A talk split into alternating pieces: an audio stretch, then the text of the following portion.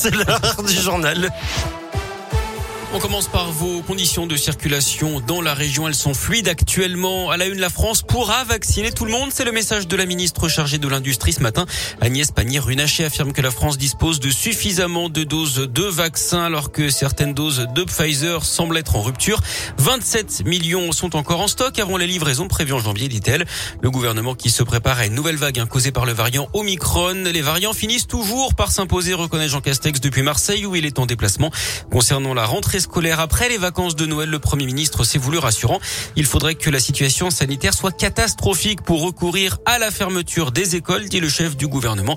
Hier, le conseil scientifique avait préconisé de renforcer les mesures sanitaires avant les rassemblements familiaux des fêtes de fin d'année, en limitant le nombre de participants à table, en se faisant tester avant de se réunir, d'aérer les locaux et de renforcer les gestes barrières. Dans ce contexte, un dernier rappel, les plus de 65 ans qui se sont fait vacciner pour la dernière fois le 15 mai ou avant ont jusqu'à demain pour faire leur dose de rappel, sans quoi leur passe sanitaire sera désactivé. Ils sont 400 000 hein, d'après le porte-parole du gouvernement Gabriel Attal. C'est aussi euh, demain que débute la vaccination des enfants de 5 à 11 ans à risque. Dans l'actu régionale, encore des véhicules de police incendiés à Firmini dans la Loire pour la deuxième fois en trois jours la nuit dernière. Comme le week-end dernier, ça s'est passé devant le commissariat de la ville. Les pompiers ont été appelés un peu avant 5 heures ce matin. Les flammes euh, qui ont pris sur une voiture sérigraphiée se sont propagées à une voiture banalisée. D'après un syndicat, il pourrait s'agir de représailles après des contrôles antidrogue qui se sont renforcés dans le secteur. La préfète de la Loire s'est rendue sur place ce matin pour apporter son soutien aux policiers et pour condamner ces débordements. Une enquête est ouverte à ce stade. Personne n'a encore été interpellé.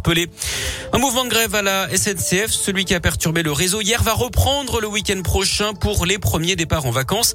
Le préavis est d'ailleurs déposé pour les trois week-ends hein, de ces vacances de Noël. Les cheminots réclament des hausses de salaire, plus de moyens humains et une amélioration des conditions de travail. Le périscolaire également au ralenti dans plusieurs écoles de la région avec cette grève des agents au niveau national pour dénoncer les conditions de travail. Les cantines sont perturbées mais aussi donc l'accueil périscolaire. Les infos sont à retrouver sur radioscoop.com. Le mouvement de grève qui se poursuit d'ailleurs demain. Et puis le début aujourd'hui d'un procès pour double infanticide aux assises du Rhône. Une mère de famille est jugée pour la mort de ses deux fillettes de 3 et 5 ans à la gendarmerie de Limonest près de Lyon. C'était il y a trois ans et demi. Depuis le début et malgré trois ans de détention provisoire, cette femme de 41 ans nie les faits. Du sport du basket, la Gilbourg retrouve ce soir l'Eurocoupe avec un déplacement à Ulm en Allemagne. Les Bressans privés de nombreux joueurs. Coup d'envoi à partir de 19h30.